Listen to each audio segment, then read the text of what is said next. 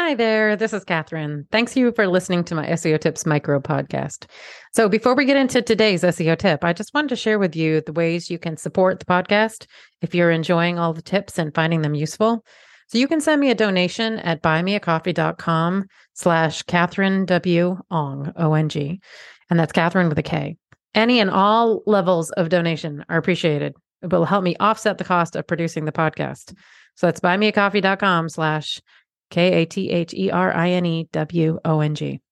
I'd also encourage you to subscribe to our email list to make sure you're not missing any future episodes or any other news about the SEO Tips podcast. And to do that, you'd go to wostrategies.com slash newsletter. Okay, on with today's tip. Are you aware that Google is now largely an entity versus a keyword engine? Hello, thanks for listening to SEO Tips today. There are a variety of Google patents that speak to Google's ability to surface results based on how it understands the essence of your query, the entity mentioned in those strings of keywords that you use, versus just doing some sort of keyword matching. But what are entities? If you're not sure what an entity is, it's a thing with a distinct and independent existence. And Google defines an entity in one of its patents as, quote, an entity is a thing or a concept that is singular, unique, well defined, and distinguishable. For example, an entity may be a person, place, item, idea, abstract concept, concrete element, or other suitable thing or any combination thereof, end quote. And I'm going to tell you that if you're not optimizing for entities as a part of your search marketing plan, you're definitely being left behind. Uh, let's walk through Google's various patents on entities. I'm actually just going to walk through two.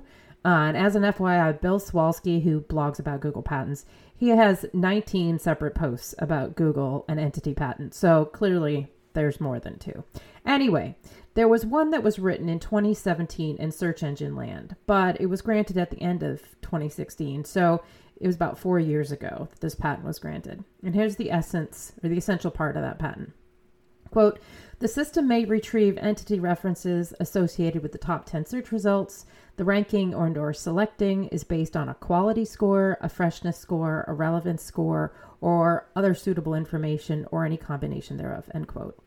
And then later in the patent, we see a reference to a unique identifier for each entity to speed up the processing of results. We know that Google was pulling from Freebase, and you could get your ID there. Uh, and Freebase got collapsed into Wikidata. Uh, anyway, as a side note, did you know that there's a unique machine identifier associated with brand across all of your Google properties? For instance, I have a Google Scholar profile and it has an ID of 2FRMBJKAAAJ. And if you look at my Google My Business listings, you'll see a different ID number. Anyway, back to the patents. There is this Google patent on related entities where Google determines the relatedness of entities based on their co occurrence in the same resource. And Cindy Krum from Mobile Moxie has, um, for the last couple years, been talking about Google's move to entity matching as a way for it to provide results across multiple languages at scale, as well as serving information more effectively on mobile devices and surfacing image results. She has great presentations online, and you should check them out. I've provided a link on my website. Anyway, so how does this impact you and your rankings? Well, let's just start off with your brand. Have you clarified who you are across the internet, whether it's your personal brand, your name?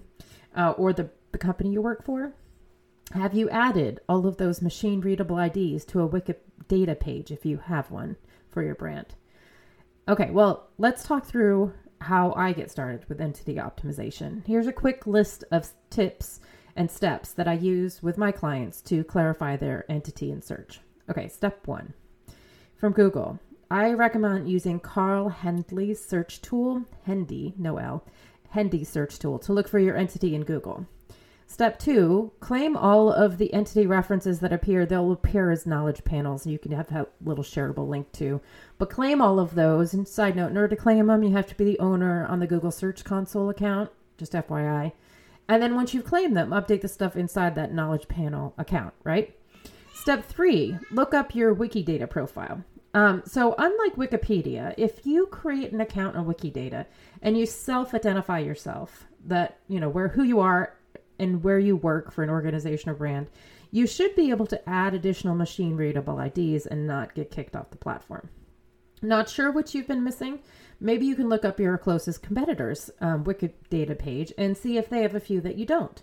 Um, here are some of the IDs that are somewhat universal. You probably should look for. One's called Roar, R O R. Another, obviously, GitHub, you which you've definitely heard of. Um, WorldCat and Grid. All right, and then step four if you have local offices or a local business element, you have to claim all your Google My Business listings and work with a company like Bright Local to claim and clean up your name, address, phone number everywhere else on the internet. And by the way, if you're not following my friend Bill Slawski and his ongoing dissection of Google patents and their impact on SEO, you definitely should be. You can find him at SEObythesea.com. So thanks for listening. Come back tomorrow for another SEO tip.